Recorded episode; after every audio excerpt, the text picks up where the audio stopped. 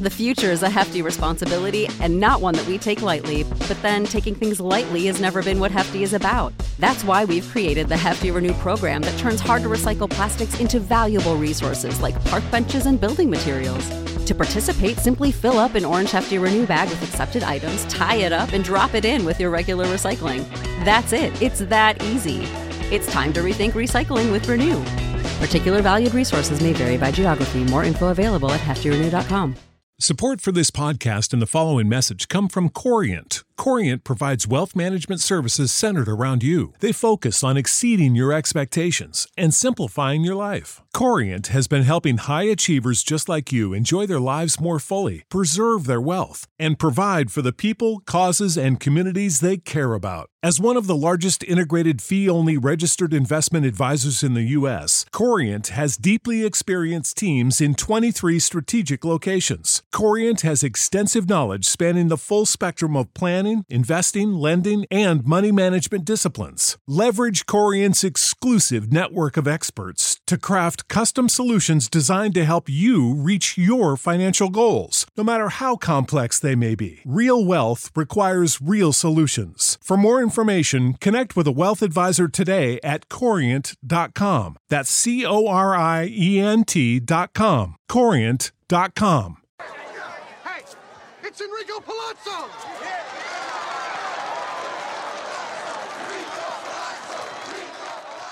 How about that?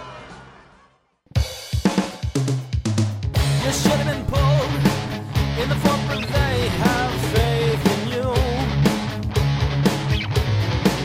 You should have been pulled in the fit, but they had faith in you.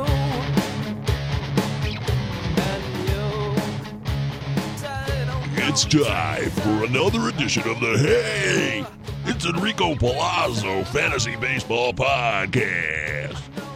It's episode 42, the Jackie Robinson edition. Today we have a very special guest. The one and only former Michigan alumni Al Melchior joins the program to talk about fantasy baseball and whether he does it for love or for money. So sit back and relax as your hosts Michael Govier and Christopher Deary bring you an action-packed episode. Take it away, boys!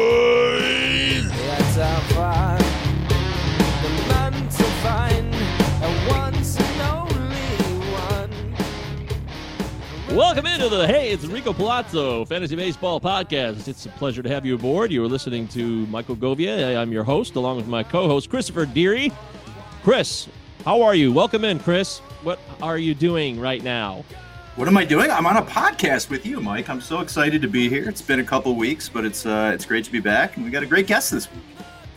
That's right, we sure do. Uh, we are joined by Al Melchior. He is the man who has a lot of experience in fantasy baseball. It's a real pleasure. This is one of the. Uh, I'm not trying to make him feel uncomfortable or make you feel uncomfortable in any way, Al, but we're really thrilled to have you uh, come on our show and kind of lend your incredible street cred to this program. Oh my! Wow, setting the bar high. Well, thank you guys for inviting me. Uh, I, I'm very excited uh, to do this show with you guys. So, um, just uh, you know, looking forward to get it going here. Absolutely. Uh, you can follow us on all the standard social medias at Palazzo Podcast, two L's, two Z's, uh, Palazzo Podcast at protonmail.com if you want to send us an email. Uh, we had a few people tweet at us during the week in anticipation of Al's arrival on the show. So we will get to that later in the show. We're going to talk about a host of things. We got Robinson Cano busted again, round two. We're going to talk about some big, big changes in the game with GMs who are making incredible, incredible stories. Uh, really excited to talk about that. And of course, we're going to talk about some fantasy baseball. How does Al see the world? How does Al break down what's going to be happening in 2021 based off what we saw in 2020? And I'm going to ask Al uh, some silly this or that scenarios because we like to switch it up once in a while and just get goofy with it. That's what we do on the show. So, first off, uh, Al, how uh, how how do you see yourself now? Because I used to look at you as like an analyst, but it kind of seems like you're a host now. Uh, not that you have to be pigeonholed by any role particular, but Uh, how do you view yourself in today's fantasy baseball market? Yeah, I no, I I see, I see myself that way as well. Actually, yeah. I mean, when you know when I was at CBS, of course, um, you know Adam Aizer was and, and still is there, and um, he's uh, a host extraordinaire. And um, you know, I, I not to go too far off on a tangent here, but you know, I started there, and I think it was like my, my second day, and they're like, you know, go do a podcast. And I was like, what? and so, you know, Adam walked me through that. So um, it's been a long road from, you know, learning how to be an analyst to being on, on the other side. But when I left CBS um, a little over four years ago, I, I wanted to give it a whirl. So um, I got an opportunity at FNTSY, and now the Athletic is uh, gracious enough to uh, to have let me host a couple of their podcasts. So um, it's just something I wanted to give a try and and um, you know bring a, a little bit of a different skill set to it. And so yeah, that's really where my, my focus has been. Well, your focus is stellar. You host the Fantasy Baseball in 15, which is part of the uh, Athletic network of podcasts or the overall athletic profile. And you do that with uh, DVR, right? Is it just you and DVR? Or is there other people on there that come and go? Uh, what's the story there? Yep, yeah. This past season, well, which was the first season of Fantasy Baseball 15, Michael Beller was also um, part of the show. So he and DVR switched off in that, I guess, uh, analyst role. Um, and they were both fantastic to work with. Um, yeah, I mean, in fact, when you're working with a couple of guys like that, it, it felt very appropriate for me to be asking more questions than answering. So um, they're just fantastic, uh, fantastic guys to work with. Yeah, uh, DVR is the man. I mean, he's He's got a lot of cachet in this business, no doubt about it. But I, uh, I just want to say, I'm, you know, I don't want to make you feel uncomfortable, Al, but I have a lot of respect for you. You know, you, you kind of brought me into this world without even realizing it. You've created something without even knowing it because, you know, CBS Sports Podcast, the CBS Today, with back in 2016, I really got into it and uh, I, I got to like what you offered, and I thought you were a also a great balance of analysis and humor. So kudos to you, Al. You're a good guy.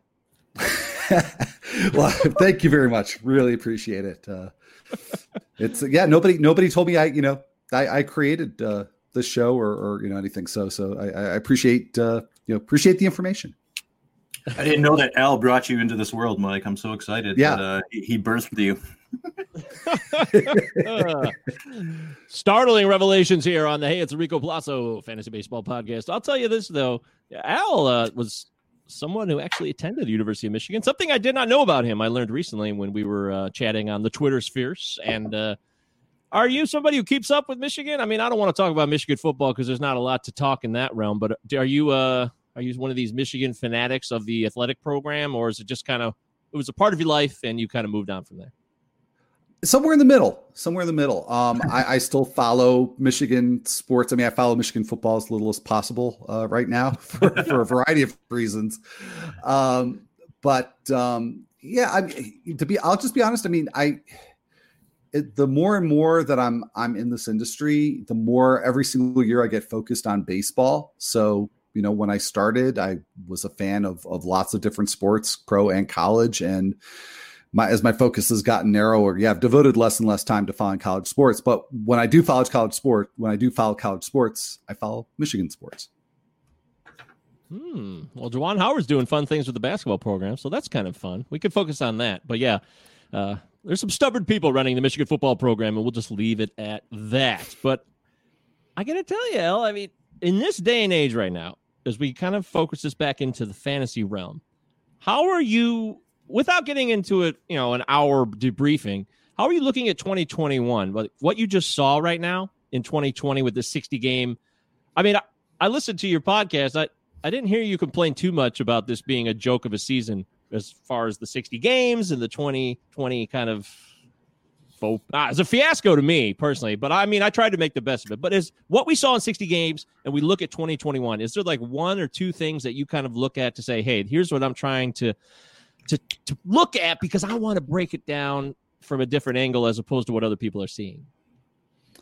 I don't think, um, and I, it's still very much a work in progress for me. Um, you know, fortunately, there's still some time, and you know, I'll probably preface, I'll preface this and probably preface a lot of these discussions in the weeks and months to come with, um, you know, who knows that this is going to be a quote unquote normal season again when you look at what's what's happening right now with the spread of, of COVID nineteen. So, Yep. um, I'm just kind of keeping that in the back of my mind, understanding that last year we all had to figure it out on, on the fly, and and we may have to do that again in 2021. But um, assuming that it is closer to a, a normal season, um, yeah, I don't. There's no like special sauce or anything. I'm, I'm, you know, planning on doing differently from anybody else that I'm aware of. It's just really, I've always when you know whether it was when I was actually doing projections for CBS or just working on my own rankings. Um, I, I really try to spend as much time as possible looking at individual players and, and doing deep dives. And I think that's going to be even more important this year when you're talking about 60 games. And just as an example, um, I, I don't know if we were going to get to talking about Cody Bellinger and his shoulder surgery, but you know, I was looking at him and you know, he's just been so inconsistent year to year and month to month within those years um, that I think you really gotta do a granular analysis and try to figure out what's noise and what's not. So I just think that's you know with 60 games, there's going to be so much noise and there's going to be certain stats I'm just not going to pay as much attention to, like BABIP, BABIP for example. Um, you know, I- just think there's going to be so much noise in those those BABIP rates that if somebody was unusual last year as compared to the rest of their track record, I'm probably going to ignore it. Huh, interesting. Yeah, Cody Bellinger with shades of uh, Kendrys Morales once upon a time. Uh, who uh, was it? One of the Grammatica Yep. brothers, the kickers, people who have injured themselves in the throes of passion. Uh, it's unfortunate. At least he won a World Series championship, though. So congratulations, Mr. Bellinger. I actually like Bellinger's value in the two early mocks. I was a part of the uh, you know TGFBI postseason two early mocks, and he was available at 13, and I was thrilled with that. I have no problem with that at all, and I think he's being. I mean, I got him and Yelich on a on a turn, you know, basically the turn 11 and 13, and I was thrilled with that. Those are two MVPs, and I'm sticking with that. Yeah, you know, I mean that's that's a part of the uh the track record, a big part of the track record for those guys and I'll probably look at those MVP seasons with a, you know, a little more weight than certainly what they did last year. Um and I Mhm. think Bellinger's a little trickier because that MVP season was so front loaded with great production or two. But um yeah, I think I still think that holds more weight than than last season. Yeah, maybe I, you know, I panicked a little bit. Al could change my mind instantly. I'm a slave to trends. What can I tell you? People change my minds. I don't have a lot of things that I die on for a hill, and I'm open minded. I think that's one of my best qualities. So, as we get into some of this chatter here, let's get into leading off.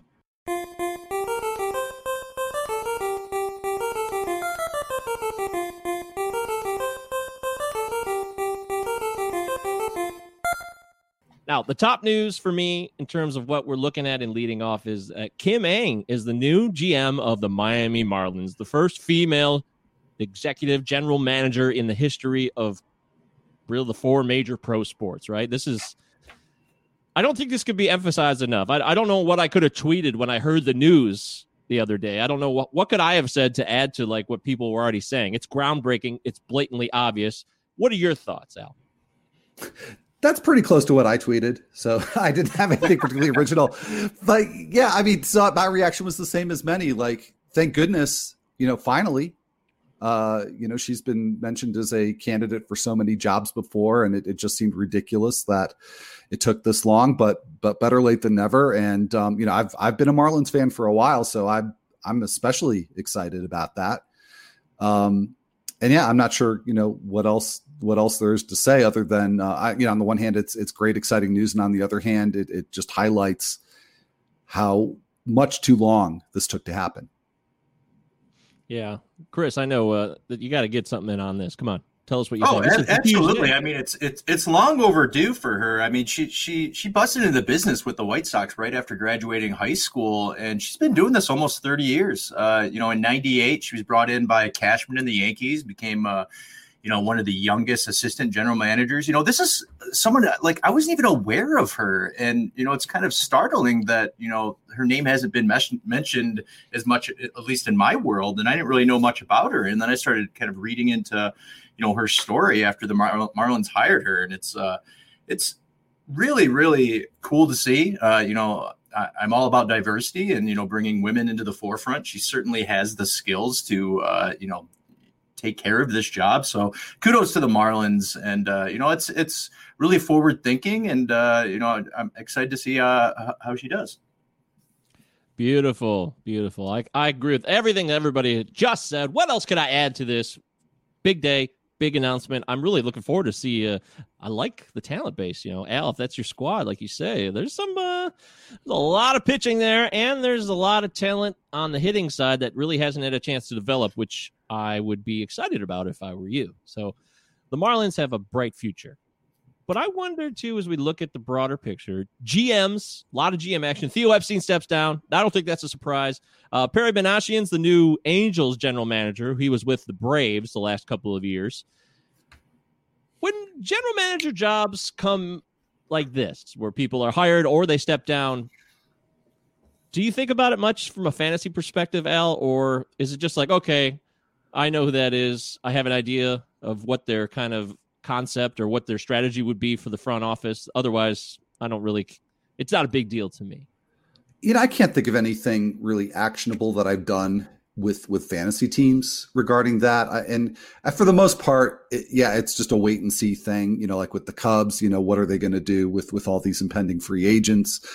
Um, it, whether it you know it's Jed Hoyer or, or um, you know it was Theo Epstein. I mean, you know, we used to have to wait and see what they do and ownership obviously plays plays a big role in those decisions too. So, uh, unless it's a situation like you know Andrew Friedman coming aboard with the Dodgers or something, um, you know, where you've seen that them have a big impact with another team. Um, yeah, I just kind of wait and see what happens. Hmm. What about his comments, though? I know this was after the fact. He said that there was a big issue with the aesthetic value of the game and the entertainment because the analytics had pushed it so far into a three true outcomes kind of game today. And he actually seemed like he wants to be part of a solution to get more athleticism and action play by play into the game. What do you think of that? Yeah, well, I, I, saw at least one person mention uh, in the Twitter sphere that um, you know he's making a play to be be commissioner. Sure, that sure does uh, seem easy to interpret it that way. I feel like I'm in the the minority, or maybe it's just a, a, a less vocal majority that um, the changes just don't bother me that much. Because whether you know you're seeing players strike out one in five times versus you know one in four, or you know I guess when, if you get to one in three, that that would be a substantial difference. But to my eyes, um, and this is probably more of an indictment on me than you know on Theo Epstein or anybody else, but it, it, just doesn't it doesn't change my enjoyment of the game. It, it makes it a little bit different, but I'm I'm really not sure that if it wasn't talked about so much, it's anything I would really pay that much attention to as a as a watcher of baseball. Mm, that's what I think too. Yeah, I mean, sure, it sounds like a nice sound, but but I wouldn't put a lot of stock into it myself, and I would not put a lot of stock into the fools, Chris, I've heard some fools around here in the Detroit area saying Theo Epstein's coming to Detroit. He's going to take over here. No way. It's not but happening. It, it, yeah, I sent a text out to a couple of my high school buddies and I was like, oh, yeah, let's fire Avila now and get Epstein. And I mean, it was clearly joking. And they're like, oh, yeah, you think that will happen? Dude, he's not coming here. Come on. No. Yeah, that's. Chris Ilitch would never allow that to happen because he wouldn't spend the money anyways. But hey, this is not a Tigers podcast. This is a fantasy baseball podcast. And we are here with the great, powerful Al Melchior, one of the top notch men, women, or everyone in between in the world of fantasy baseball. I find him to be an admirable dude, and I also respect him. So let's ask him more questions. Al, how about this? The award season came and went. I don't want to cover every award. Uh, Shane Bieber was a no brainer. Did you? Did I say a no brainer? I think you I a, a, a you get Shane Bieber. Great obvious choice. Trevor Bauer won though. You Darvish got kind of screwed. I thought a little bit. Um, any thoughts on that? And did anything bother you from award season at all, or in that area in particular? It actually didn't. I mean, Bauer probably wouldn't have been my choice. Um, you know, I think between him, Darvish, and Degrom, um, th- there wouldn't have been a, a bad choice there. It wasn't to me. It wasn't a no brainer or a no brainer. Um, uh, so, but no, I mean, nothing that, that, that I could really complain about. Um, I thought was cool that Jose Abreu won MVP. Um, you know, I'm not sure where that that performance came from. Just might be something I have to say. Hmm, two really good months. Maybe Yeah. he goes back to where he was, but Imagine Uh, if he had 162 games. I wonder if it would have turned out the same way. I really don't. But hey, can't prove it. nope, we'll never know. We'll never know. But no, no, no beef with uh, any of the calls there. Okay, good. Yeah, I agree. What about playoff craziness? What about this? This happens with Randy Arozarena and even Corey Seager. People are just jumping all over these guys in postseason mock drafts and these two early mock drafts. Uh, for rotofanatic.com, we've done a couple. We did in October and a November mock draft. And oh, Arozarena skyrocketed uh, top 100, top 90, top 80. I'm just like, that is such a recency bias situation. I loved Arozarena. Like, if he was going where he would have been if he had not had that postseason. If I could have got him at like 250 or later in these upcoming 21 drafts, that would have been fantastic. I love his profile for steals and power and doing a little bit of everything. I think there's multi cat opportunity for him, but this is this is a little out of control right now, isn't it?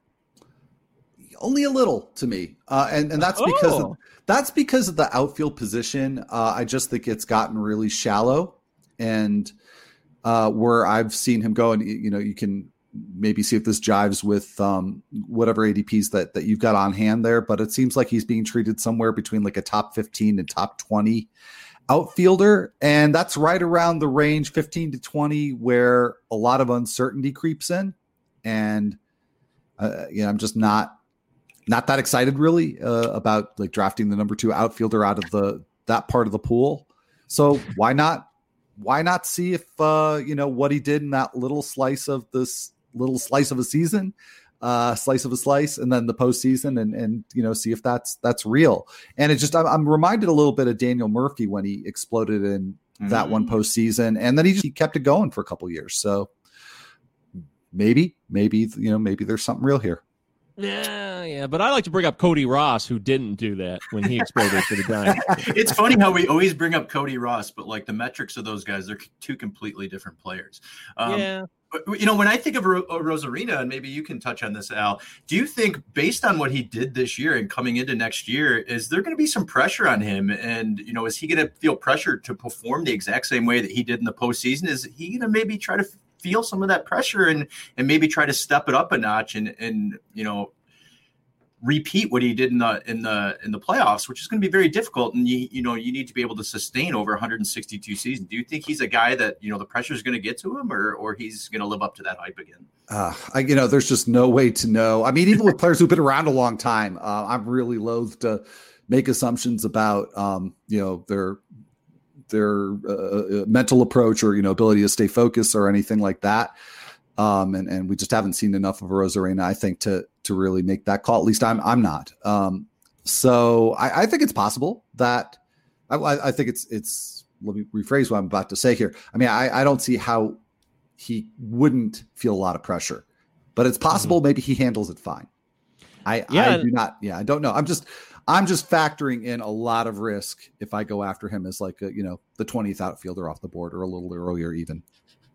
Yeah, recently on uh, NFC drafts, NF- NFBC drafts, he's top 15 outfielder going around 54, 55 ADP. So uh, people are interested in Raz- Randy Arozarena at a at the rate that you're describing. So uh, all of these outfielders have skyrocketed. Kyle Tucker, uh, obviously, Luis Robert skyrocketed too, and what Ozuna, Marcell Ozuna did in this short season, being a a really outstanding bat for the Braves. So the outfielders come off the board quick, and I think that actually lends credence to what Al's saying, and that is Al Melchior, who is joining us right now. We're talking about off-season. We're talking about players that blew up in the postseason, and how do we judge them in the offseason of 2021? Another guy who's big is Corey Seager. People are loving Corey Seager. I don't think he's a top five shortstop now. I don't think it's fair to say that. I think Chris and I debated this a couple weeks ago, and Chris was getting more excited about him. I think Lindor versus Seager is interesting if Lindor doesn't steal steal any more bases like he he kind of didn't in that third spot this year. What do you think of that, Al? What are you a Corey Seager fan big time? Do you think Lindor is on the downswing? I don't think Lindor's on the downswing, and in a, um, uh, I think it was in the Mason mock I did the too early mock. I got him on the um, the turn, the 15 16 turn. So, and I, I felt good about that. I mean, I you know if I had to pick a little bit earlier, I, I would have considered Lindor. So, yeah, here's a case too where I just think that maybe um, his ADP will be affected too much by recency recency bias. I don't see a, a reason to view Lindor as substantially different. And Seager, on the other hand, I mean, you can go with one to two narratives there at least, right? I mean, you, you can say, ah, well, you know, 60 game season, he he that's not who he's been. But on the other hand, you can look at uh, the fact that he's you know two years removed from Tommy John surgery, and maybe you know he was just ripe to to break out this year, um, mm. you know, or last year. I'm not sure what we call it now. I hate that every year. it's still this year. It's this time of year. This yeah. I mean, until we flip the calendar. That's fair. That's fair. Uh, so, and, you know, if it were outfield, I'd, I'd, you know, be more inclined to say, yeah, go with the ADP. You know, sort of make the similar argument with the Arozarena that, uh, well, you know, it's a it's a shallow position, and why not take the chance? But shortstop's not a shallow position at all, and there's lots of great options, more proven options. Um, so I probably won't get any Corey Seager in my leagues this year. Oh, what a sad story! This episode is getting so depressing. Calm down. No, uh, Corey Seager again, though, you nailed it, Al. Lindor, ADP 16.58. So right where you got him is where a lot of people seem to be waiting on him, which could be tremendous value. I'm just worried about the steals. I'm not worried about him otherwise. He's going to do what he does, but I'm worried. I'm just worried about the steals and Roto in particular. But we'll see. Maybe things will change next year. Who knows where he'll be? Let's not even try to speculate on where Lindor will go because we don't know that at this time. And Corey Seager's ADP in the last two months has been at 26. So he's skyrocketed a lot based on what happened in 2020 ADP. Yeah, it's, I mean, it's just so hard to judge. I mean, how many steals would Lindor have in a 162 game season? Maybe he gets those legs underneath him and, you know, he's feeling, you know, full speed, you know, midseason, ends up stealing 15 to 20. So it's just so impossible to, to, to figure out, you know, based on the season we've had. And that's basically what we've been talking about for like five months now. That's funny. That made me think of you said how many steals would it take Lindor? How many steals will it take Lindor? That's what I thought of. That's what popped okay. in my head. And now I'm thinking about Joan Baez. So. now the show's off the rails, Al. Okay, Al. Cody Bellinger had the surgery. We talked about him a couple minutes ago. Dislocated I thought maybe right you were going for a, a Javi Baez um, segue there. Oh, damn it. See? That's why we have you on the show, Al. You quick on your feet. Cody Bellinger, though, is not Javi Baez, and Cody Bellinger may wish he was Javi Baez. I don't know. We can't prove that either. We have no information, no quants on that. But Cody Bellinger had uh, to repair his dislocated shoulder. Is this a devastating blow for his ADP? Because it's obviously somewhat of a concern. It's not something you just dismiss. But are you just going to do a wait and see, and you'll probably avoid Bellinger if you're doing mocks over the next month or two? Yeah, well, you know, I think in a way that the timing with um, you know the down season, such you know such as it is, um, you know, works in our favor because I don't think first base is especially deep either, and I think if you can you know luck into Bellinger as now maybe, gosh, this is this is a really good exercise. Is like how how late would I be willing to go, or how early I should say. Um, because yeah, that's a big risk to take, like in the third round, but it sort of depends. Again, I'm, I'm a big believer in in tiers drafting. So if shortstop's emptying out at that point um, or pitching, maybe maybe third round, I would you know wait and see exactly how long he's out. Um, mm-hmm. But um, yeah, I, I, yeah, I have to see. But I, I think the the probably the best. Well, I shouldn't even say to be honest. Um, Eh, don't say it. I'm talking. I'm talking myself out of third round already. you are. Yeah. Wow. Poor Cody. I hope he gets better. And I'd like to see him bounce back. I do like watching him play. I think he brings a lot of action and fun to the game, just like Theo Epstein's talking about. We're going to get that aesthetic into the game that we're looking for. How about this, though? Is Gary Sanchez toast? Because I don't like this. I think the Gary Sanchez talk is it's just too harsh. This guy still has a killer bat. He can win you a title in certain leagues just from like a few weeks. This guy can go on a tear, and he doesn't. Catchers don't have that. There's a lot of catchers that they just can't do what Gary Sanchez does. Now I know the whiff rate is out of this world, and it was even more ridiculous this year in terms of what his outcomes were. But What's your take on Gary at this point? Is he somebody that you're like, yeah, you know, Gary Sanchez is who he is, so I'll know what to expect from him, or is he still a top three catcher? No, he's not top three catcher anymore, but uh, I don't think you're going to have to reach for him as one, so or even No. close to it. So, uh, yeah, catcher's just such a mess after the you know the top uh, just the top few. So, um, where you know, I, I would I would say he you know I'd still take him as a number one catcher, but uh, you know number one uh, you know in a two catcher league is what I'm saying Yeah. here, but um. Yeah, he's kind of just falling back to the pack. I don't think he's toast. I don't think he's a top three catcher, and there's obviously lots of room in between there. Yeah. Chris's wife is a Yankees fan. What does what does she say? Have you guys Uh, talked about Gary Sanchez? Yeah, she wants him traded. Oh. she's like, he's toast. I think she's the one that talked me into him being toast. well, talk about beating a guy while he's down. That's not a very good Yankees fan. Come on, Christina. Oh, come on. You know how she works when it comes to once the Yankees start falling apart. She's done with them. Okay, fine. But by the way, uh, Al, not to put you on the spot, but that's what we do on this show. Uh, top three catchers, then? Uh, who would be your top three, roughly? I mean, obviously JT Realmuto, regardless of where he goes, he's number one. Yeah, the, for sure, for sure. Contreras? No, I, I don't think he's top three for me. I think I've got Will Smith up there. Ooh. I like it. Hmm. Any particular reason?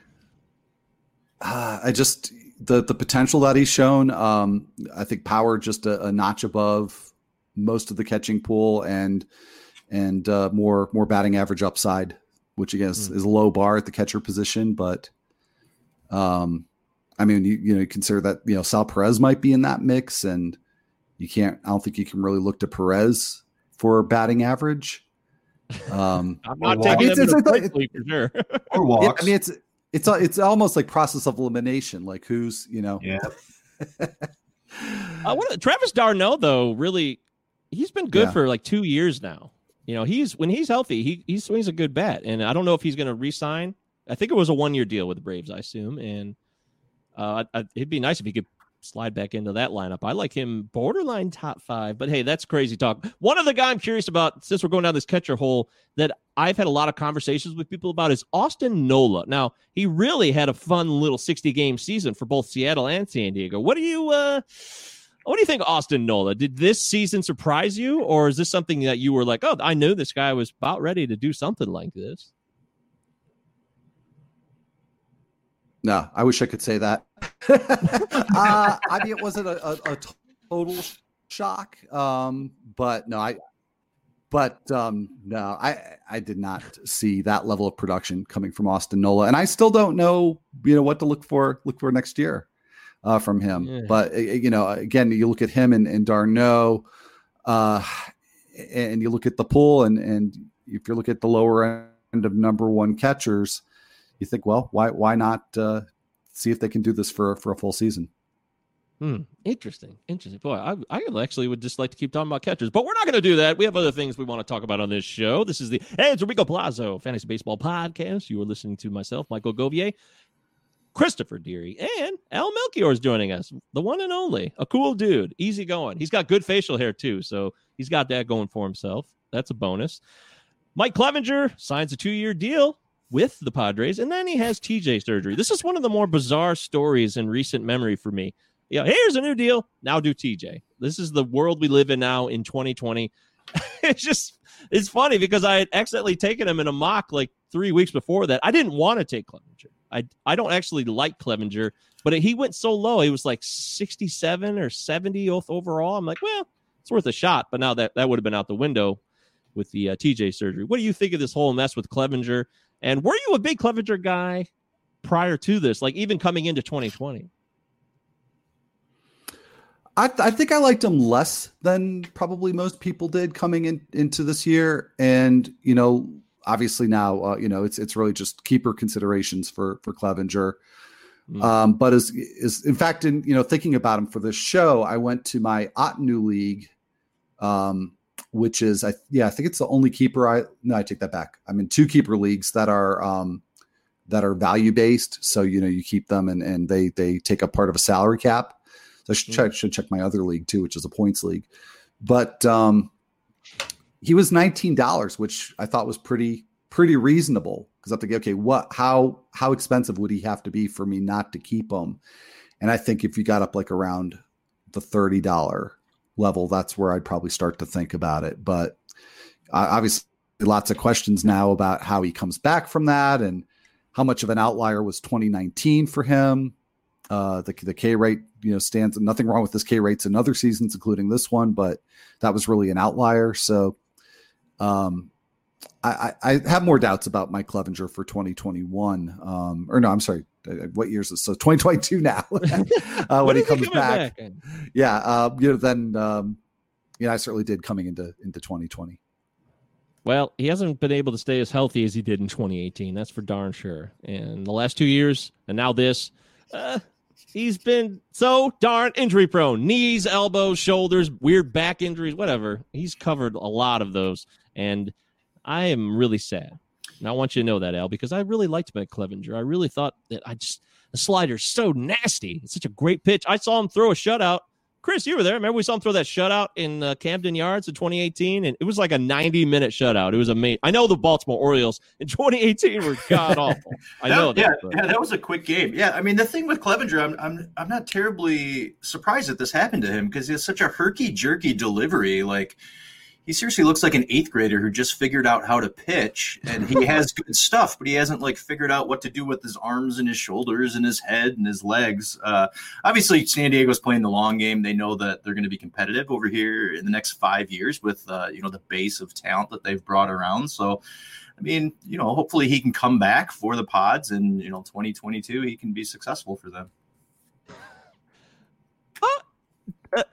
Uh, I'm stumbling here on purpose because Drew Smyly gets a one year, $11 million deal. How the hell did this happen, Al? Am I crazy? Is this the market pitching. we're in? He's still pitching. Yeah. Um, I think, yeah, I think it is the market we're in. Um, and you know, I mean, Smyly did did show us something in 2020. You know, and I think it was less than 30 innings. Yeah. But, uh, Come on, we're Tigers fans here. We want we wanted Drew Smyly to succeed, and he did not succeed here. I don't not yeah. saying he can't now. It's just he does these moments. He has these short sample sizes where he shows tremendous value, but he never is able to give you like uh, even a hundred innings pitched of legitimate ball. I, I just don't see it. But well, he's he's got the good park, you know, again. Or no, I'm sorry, he doesn't. Uh, I was thinking about Gausman. So uh, he has a less good park, but it's not a bad park. not a bad park. Um, and uh, yeah, I mean, he, he, like you said, he's got these moments, these stretches, uh, real strikeout potential, and uh, you know, should get some run support. I, I, think probably my biggest concerns with Smyly are more about staying healthy and um, durability. You know, and is, is he going to be able? And this, again, you know, going into a season where are we going to see six man rotations? Are we going to see a lot of pitchers being pulled after two times through the order? You know, are we going to see mixing and matching of, of pitcher roles, and somebody like Smyly might not be reliable for innings. So it's more those kinds of questions than you know, is he going to have a a K rate in double digits? He probably will, but. Um, there it is, Al. There it is. Al, you just hit on it. Let's just dive into it right there. What is it going to be like in 2021 for pitching? Because I have been tooting my horn on this for weeks now.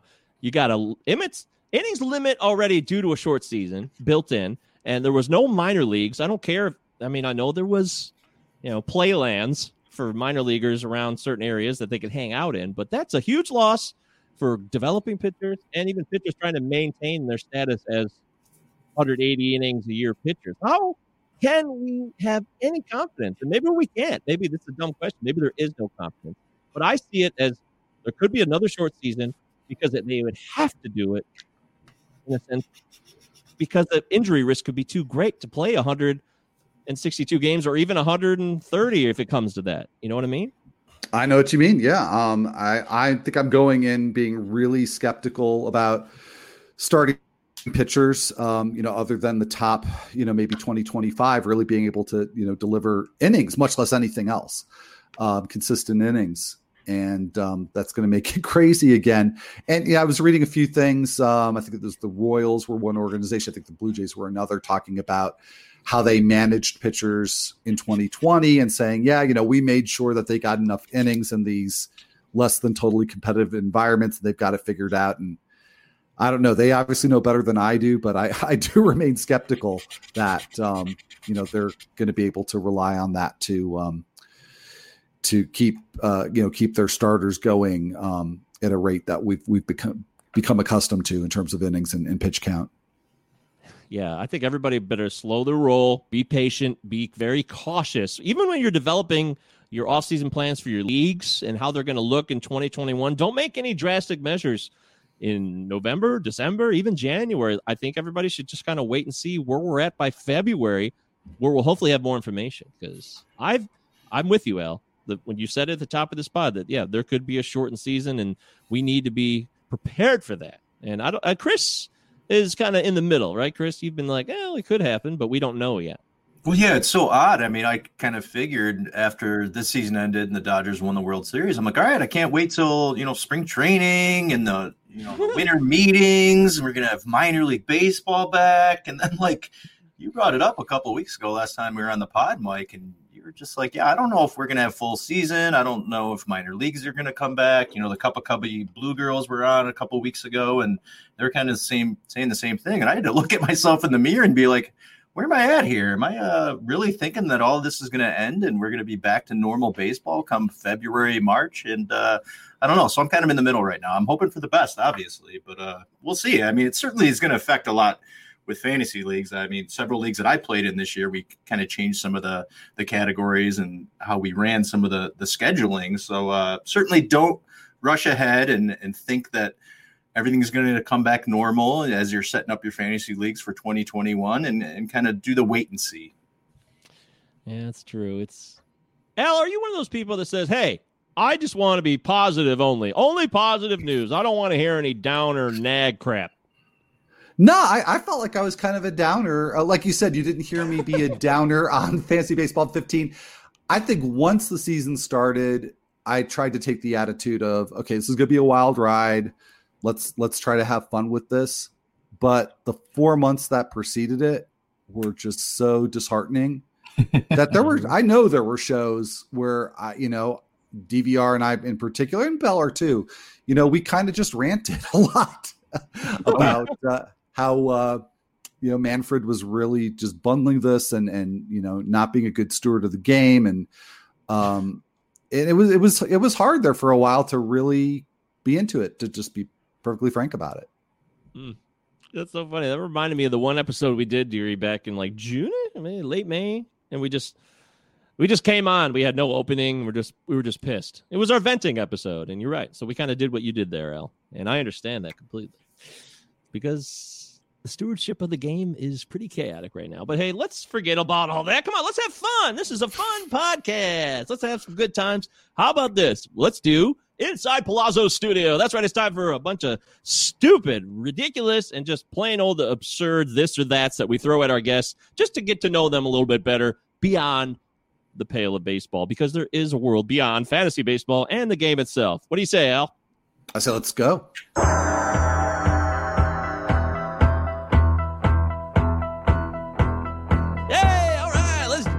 Okay, let me start with uh Boy, I've got so many I've been doing now over the last few months. Uh, Van Halen or Van Hagar?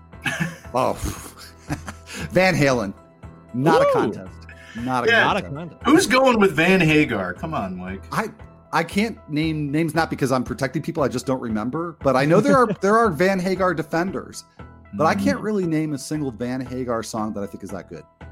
Okay, fair enough. Uh, Willie Mays or Ken Griffey Jr. Ooh, oh, now that's a tough one. Um, yeah.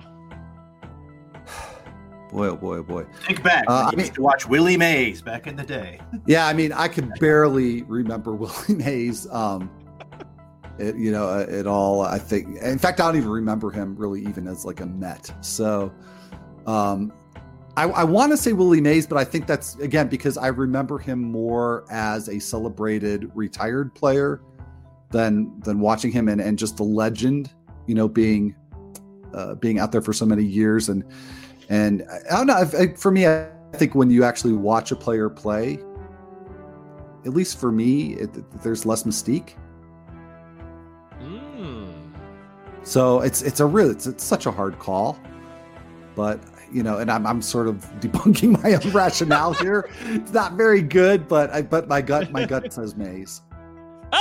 Oh, there it is, folks. We did it. We got an answer out of him. All right, cool. Uh, khakis or jeans? Jeans. Yeah, jeans. That's what I figured. Uh, what about walking or running? I definitely enjoy walking much more.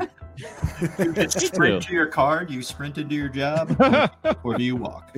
Yeah, L's a go getter. He's sprinting everywhere. uh, all right. What about this? Uh, oh, this is one. With, I like this one. Uh, Seinfeld or The Office? It's a little unfair because I've seen probably every Seinfeld episode and a lot of them multiple times, and I haven't seen all all the episodes of The Office. So, um, but I would say based on on what I have watched, uh, Seinfeld. I mean, it just other than maybe the last season or two, it just it, it always came through. Yeah, I'll tell you this: as the guy who asked the question, I've actually never seen The Office, so I, I would, I, I'm just that kind of guy. then. I'm that kind of guy. What can I say? Uh, I see your lemonade. Hmm. Uh, say lemonade. Mm, Like- lemonade's disgusting. like- I can't believe Like you the said that. like the sweet beverages. oh dear lord. Okay, Oh, you're an iced tea guy, aren't you, Mike? I love iced tea. Yes. Uh, no, not sweet though. Unsweet. I Unsweet. was gonna say not sweet tea. No. No, no, no, no, no. That would be your territory. Uh, let's see what else we got. Uh, knees or elbows? Um. That's Boy, oh boy, that is tough. I like both. I really do. I, I yeah, I mean, I, I'm trying to think. You know, if I I couldn't use one or the other, I mean, which would be worse? And it's, I I guess I will go with knees. Uh, yeah. Oh, helps me helps me get around. Helps you walk. okay. Okay. Yeah. All right. Interesting. Not run though. uh, chicken or waffles? Chicken definitely. If it's chicken and waffles, that that definitely makes the waffles better. But as a as a solo solo item, definitely chicken. Yeah. Well, that makes me want to ask a follow up about breakfast foods, but we'll stay. We'll stay away from that. Speaking of that, uh, staycation or vacation? Now, maybe this one actually is dated. As soon as I just said it, I realized we're in a pandemic. So, Definitely staycation right now. Um, and you know, in in other times, uh, it's a that's a tough one. Stay, staycation has their staycations have their uh, have their merits, but uh, I think yeah, in in the proverbial vacuum, uh, I I'd, I'd take the vacation.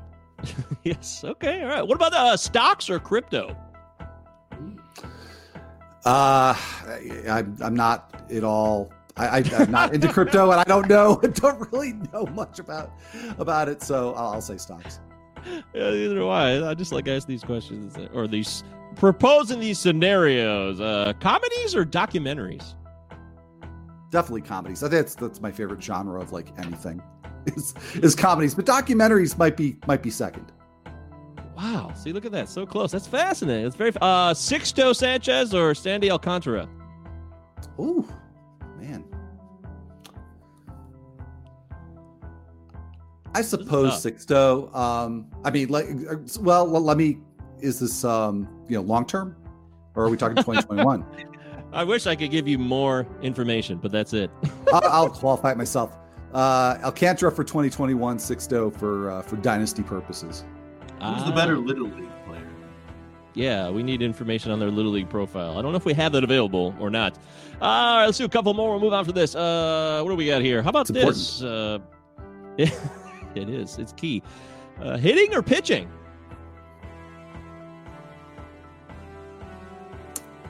Jeez, I, I guess if you don't have pitching, you you know, you really there's no game. Um, That's But, uh, true. Never thought of it, it. it, it starts it off, you know. I mean, if you don't have hitting, there's really not a game either. But you got to start with the pitching. okay, all right. It's like you know, catchers are important too, because then you know, otherwise the ball just goes to the backstop. That is true. That's a great point, man. See, you're really bringing some analysis. Dynamite drop in there. Um, what else? What, what, what uh, sharp pain or a slow, dull pain over many, uh, many Slow, dull pain for sure. Oh, Because I okay. can That- sleep. I can sleep through that.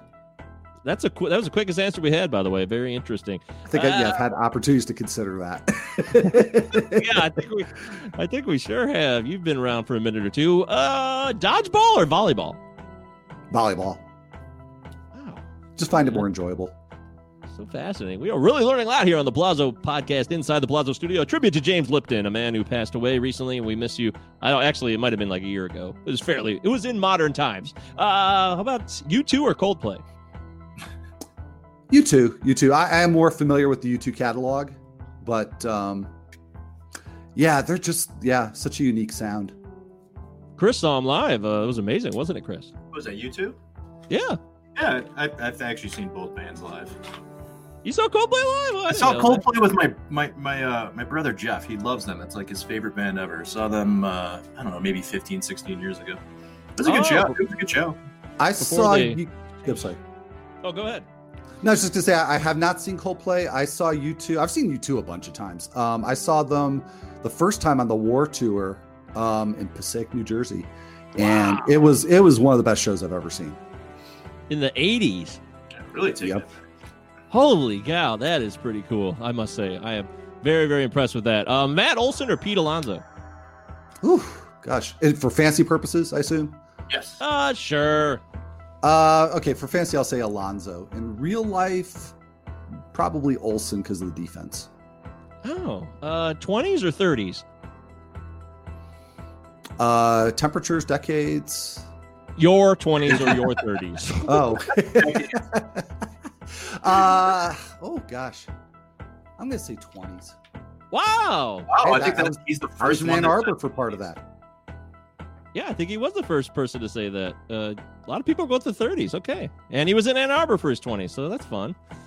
Uh, hey, do you ever spin the cube? How about that? Isn't that cool? You ever see that cube spinning? Oh, okay, let's move on. Uh, dogs or cats? That's it. It's a standard one we have to ask. Uh, well, it's, fortunately, I'm in the you know spare office here. The door is closed, so neither the dog nor the cats can hear the answer. um, oh gosh. Um, yeah, okay, I can't weasel out of this. So I'll say dogs. There Yes! I commend you for answering every single one of these. I am so impressed. Uh, two more whiskey or craft beer? Craft beer for sure. Okay. And then, of course, as we always finish with, love or money? Love. Wow. It's amazing what people say and then what our world is based on. It's fascinating. Everybody says love, but somehow money seems to dominate our culture. I'm not blaming you for that, Al. I'm just I saying. think that's a it's a heavy heavy burden. It, is. We get real deep here on the Blazo podcast, and we're not talking about fantasy analysis. We're talking about our lives here, damn it. No, look, this is a little fun we have every week. So thank you, Al, for doing that. Uh, I just I could do that for like two hours. I don't know why. I find it so darn interesting. I used to think it was the lamest thing ever because my girlfriend would be like, "Hey, let's do this or that," and I'm like, "That's lame." But when you come up with fun ones, it really does become quite enjoyable. Having said that, let's talk a little fantasy analysis. Then we're out of here. We'll move on. You could be, you can go back to your life, Al, free and clear. All right. So I wanted to look at some mock drafts that I had participated in and give you your thoughts on the positioning and kind of what you think of the ADP. Uh, I also want to look at, you know, we kind of talked about already the starting pitching innings pitched limits that could impact 2021. Uh, I don't think you mentioned the minors part. I want to ask you a quick though. What about like the no minor leagues happening in 2020? Not just for pitchers, just for all player development. We're talking dynasty leagues, and people love prospects more than ever now. So, uh, do you have any thoughts on that? Um, not coherent ones. Um, I, I think I, I it, to me it's just it's a black box, and since I don't know what's in it, I'm going to ignore it. Um, you know, to my own my own peril, because obvious it seems obvious it's going to have some sort of impact, but is it going to be across the board? Is it going to you know have differential impact on different players? How so?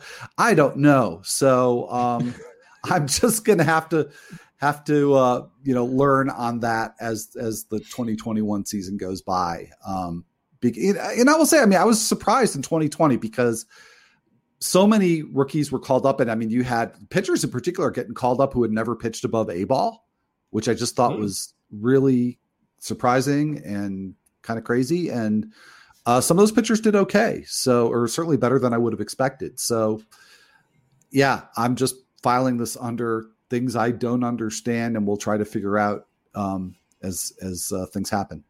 Yeah, I, I, I wonder if we see the same thing next year, uh, especially if there isn't, you know, a, a spring training or if there is no minor leagues. If they're like, hey, we need to get these guys some work, and uh, what better not to do it than in the major leagues? So yeah, like like Al, I was pretty surprised about some of the success, especially that some of these pitchers had. So we'll see we'll see what they do in 2021. Yeah, Triston McKenzie was a great example of that. I mean, he'd been yeah. out of the game for a while, and he had some I, I, mean, he really helped me out that one night against the Tigers. Thanks, Triston. I remember it. That was right around our birthday, Chris. Remember that? Oh yeah, he helped me out too. Yeah, I think that was on our birthday, wasn't it? Win. Yeah, it was our birthday. Well, we share the same birthday, Al. By the way, me and Chris. So it's weird. Uh, Happy right, so Al, birthday uh, to both of you guys whenever it happens. Hey, August 22nd every year. That's right. Thank you very much. So we both turned 40 this past year. We're past our prime. We're put out to pasture, but we're still doing this podcast. Luke Voit is a guy that, boy, he just dominated with the long ball. And in this mock draft I'm looking at, he went number 68 overall. Top 70 pick, Luke Voit. You buy into that, or would you prefer to dig deeper down the line for first base? No, I buy into that because, um, as I think I, I said a little bit earlier, I don't find first base to be really all that deep. And I have a feeling that wherever Voit is going, um, probably there's a big drop off afterwards. So that sounds totally appropriate to me. Hmm, okay. Well, that pick was made by Roto Nino himself on Twitter, Mr. George Montanez. So, hey, congratulations, George. Al approves. Okay, well, let's take a look around the rest of this craziness. We talked about Javi Baez. Now, the not not having the ability to watch film in the dugout or down there in the tunnel, down there in the in the uh, fun zone where the players hang out. I don't think anyone's. I don't. I've never called it that. I don't know why I just said that. But anyways, Javi Baez couldn't watch film after his at bats in game. No in game film. Same problem for JD Martinez, right? They both were the two biggest complainers of note from this past season. Javi Baez went number 98 overall in this mock draft, a top 100 pick still, but this is after many, many shortstops had gone off the board. What do you think of that? Are you willing to wait for Javi Baez? Or would you rather jump on a shortstop in the top 10? Not top 10 overall, but one of the top 10 shortstops. Right. Uh, I'm willing to wait. Yeah, I'm willing to wait. I, you know, I don't know if the video thing really was, uh, you know, the the reason for, but it's just inexplicable, inexplicable as to why his production dropped off so much. But he's just, frankly, I think too early in his career for this to be the the slippery slope. Um, so that seems like really good value. Um, yeah, I mean, shortstop super deep, and if he's still there beyond uh, you know the top ten or twelve, I, would be happy to uh, have him as my fancy shortstop. Shortstop. Wow. Okay, two for two. How about that? Congratulations, Heath Caps. Another approval from Al. That's fun. What about the top starting pitchers overall? Now, there's a little bit of a debate with the top three. Is it a debate for you between DeGrom, Cole, and Bieber, or is it a no brainer for you? Yeah, no, the top three, I mean, I guess you can argue about the order, but I mean, to me, there's, you know, we've in past years, we've had a big four, big five. Uh, to me, that, yeah, they're the big three this year. And Bieber, to me, is pretty clear. Well, I shouldn't say clearly. I think it's pretty close between him and Cole, but I, I for now, I've got him third behind Cole uh, and Cole behind DeGrom. There L, L, where do you slot Bauer into that mix? I mean, obviously he's a free agent. We don't know where he's going to go to, but depending on where he goes, where do you kind of have him in there? Top five, top ten? Top ten, top ten. Yeah. Um, I, I, I don't want to hear from Rachel Lubo Lebo about this. Uh, I don't know if you guys saw that video. Oh, he did uh, by the Athletic, right? Did the uh, yes. did a cameo? Yeah, yeah. DVR had actually the video. I think she said he had him ninth, um, but I think he's actually got him eighth, and that that's that looks about right to me. I'd say probably, yeah, probably right around eighth, give or take. You know, maybe seventh, eighth, or ninth, somewhere around there. Seems perfectly um, reasonable, and and and I think takes into account both last season and the longer track record, which has obviously been really up and down um, both in terms of the overall result and when you break it down in terms of peripherals. So, um, you know, I, I feel like anything higher than seventh or eighth is waiting the two months of 2020 too much. and anything outside the top 10 is not putting that into enough of an account. Woo. That is great breakdown. Well done, Al. I'll tell you this in this mock again. This was a Roto Fanatics November mock that we did a couple weeks ago, or just finished last week. Uh, Bauer was the fourth pitcher off the board at number 14 overall. So, or 15, sorry, but he was the fourth pitcher off the board. And I would rather have Walker Buehler. I actually, I, I would too. I would have rather Buehler. I think I'd probably rather have Darvish.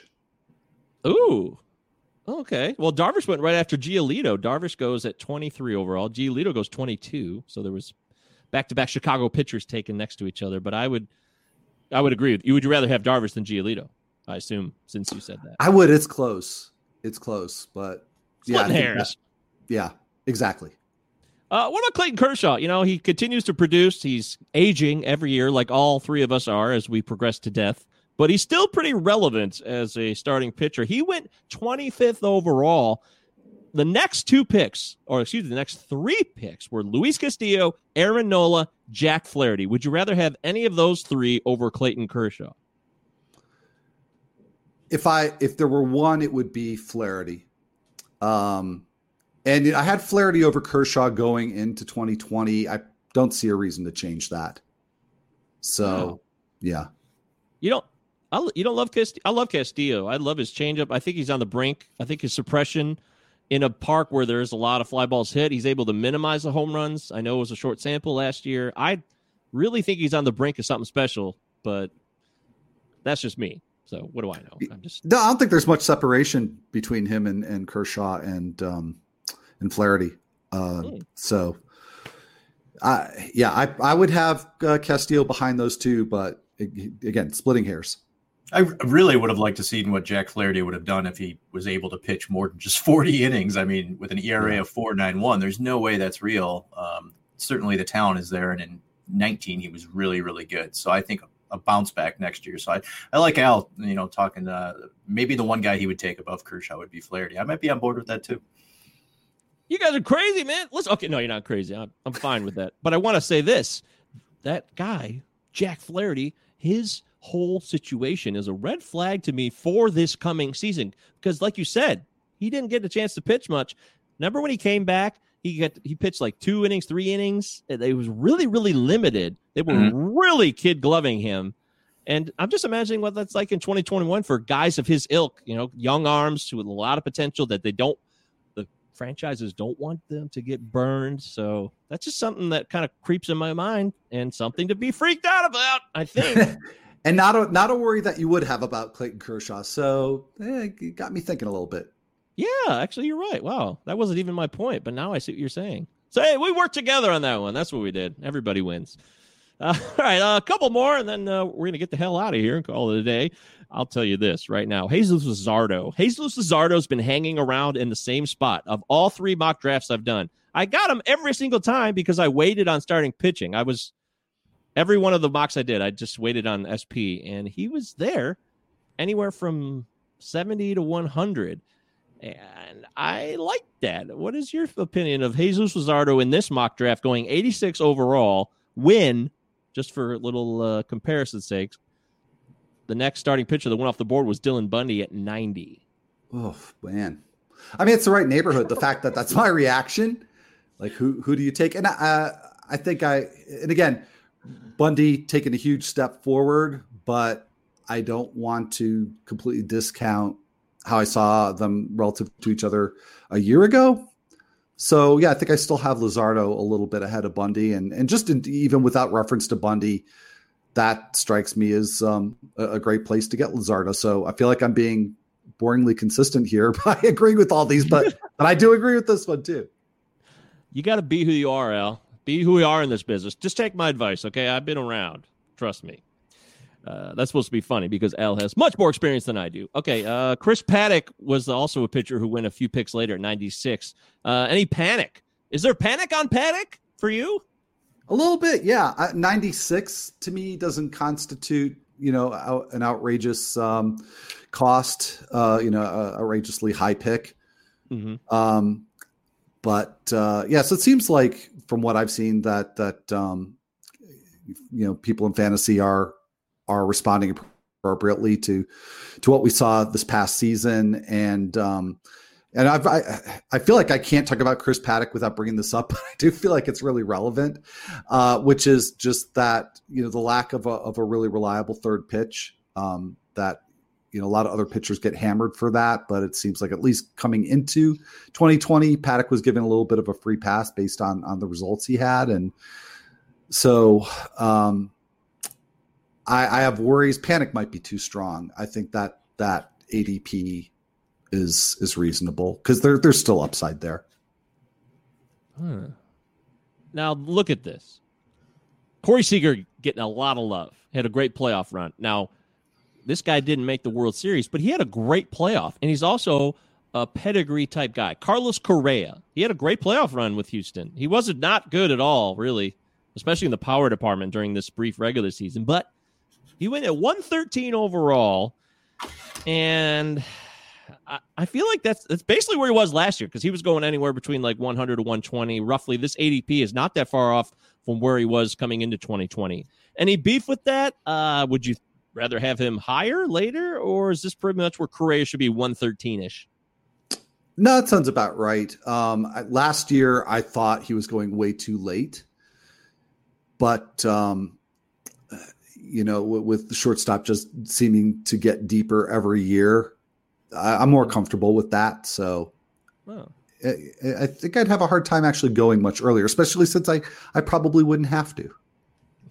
That's true. You would not have to. And, and finally, how about this? Josh Bell. Josh Bell confuses people, but sometimes he gets his act together. Other times he swings at everything, and it's just a nightmare. But he went at 134 overall in round 12. And like you said, first base is uh, it's not great. It's not great. But he was going around 85 ADP last year, give or take. So this is a big drop. Do you agree with the drop? Are you cool with it? Do you think it's a mistake? What's the bottom line here? I'm cool with the drop, and maybe even would be okay with him going a little later. Um, because again, it's you know we're we're basing the assessment of upside on a, a portion of a season two years ago, or well, I guess one year ago. Um, so man, I can't wait for New Year's Day so I can keep my year straight.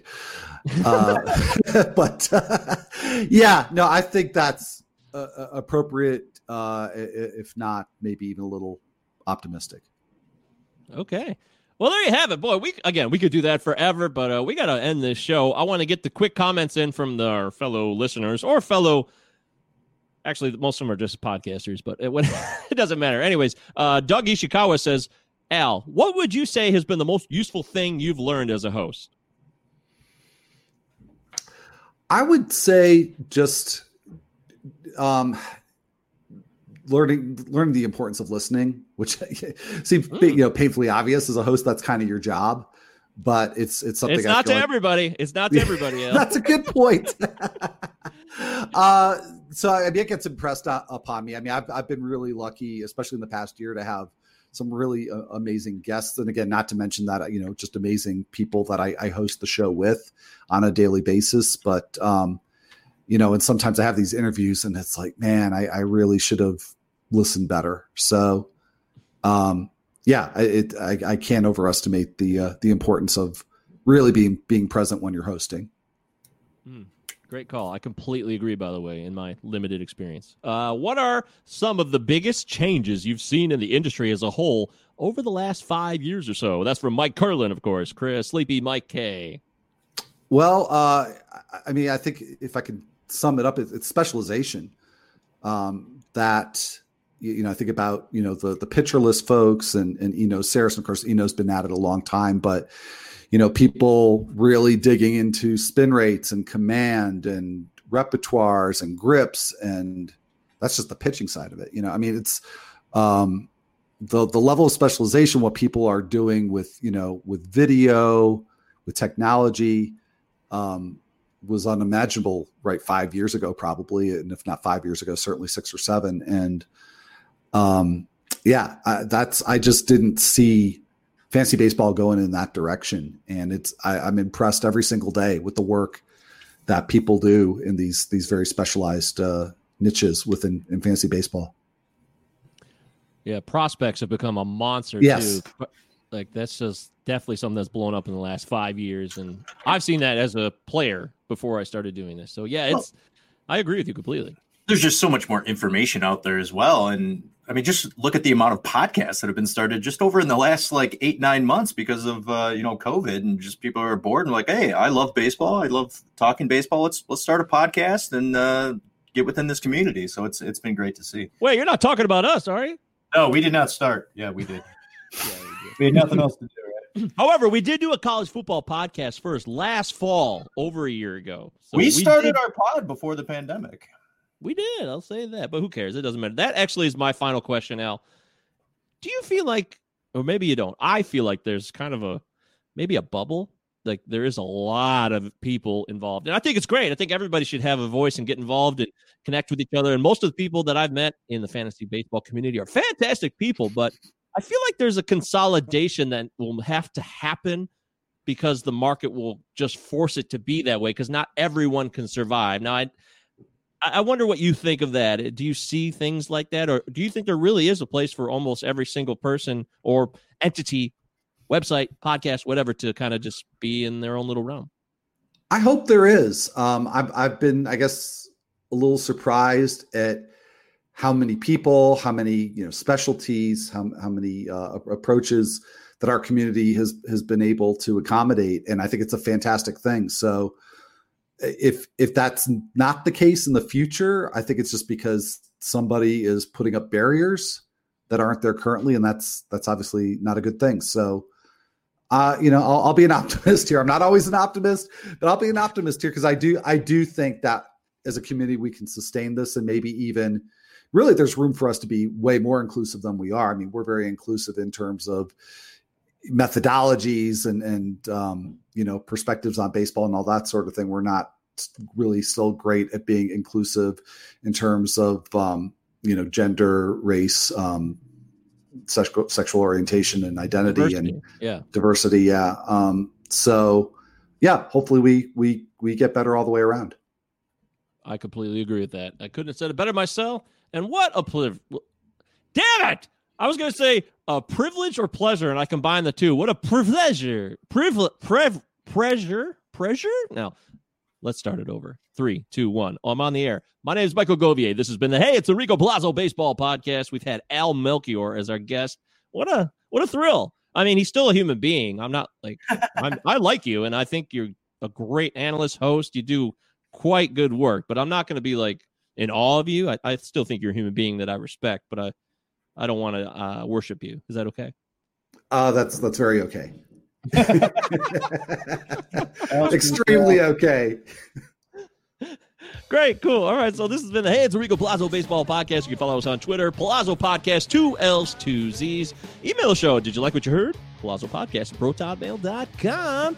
And of course, uh, Al, you can follow Al. Al, obviously, tell people about, you know, hopefully somebody new heard of you on this podcast and they can find out what you're doing. Why don't you tell everybody? Alrighty. Uh, well, first of all, you can find me on Twitter. Um, you know, more often than I'd like sometimes. Um, at Al Melchior BB, Al Melchior BB on Twitter. Um, I you'll find me on the Athletic. Um, yeah, we're I think they're still uh, you know formulating plans for the 2021 season, but um, you know I'll be back with uh, Fantasy Baseball in 15 and uh, back on the site at some point, and um, you know hopefully soon because you know, baseball season is is coming. So uh, yep, you'll find me on the Athletic, and um, you know just can't wait uh, wait for the season to get here. Yay! That's awesome. Of course, you can find Christopher Deary at cdeary1999. I'm at MJ Govier on Twitter if you want to talk to me about something. I'm very open. Please share your thoughts with me.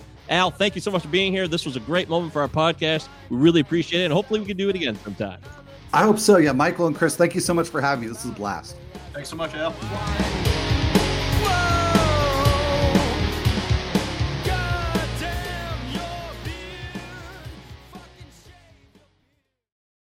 Save big on brunch for mom, all in the Kroger app. Get 16 ounce packs of flavorful Angus 90% lean ground sirloin for $4.99 each with a digital coupon. Then buy two get two free on 12 packs of delicious Coca Cola, Pepsi, or 7UP, all with your card. Shop these deals at your local Kroger today or tap the screen now to download the Kroger app to save big today. Kroger, fresh for everyone. Prices and product availability subject to change. Restrictions apply. See site for details.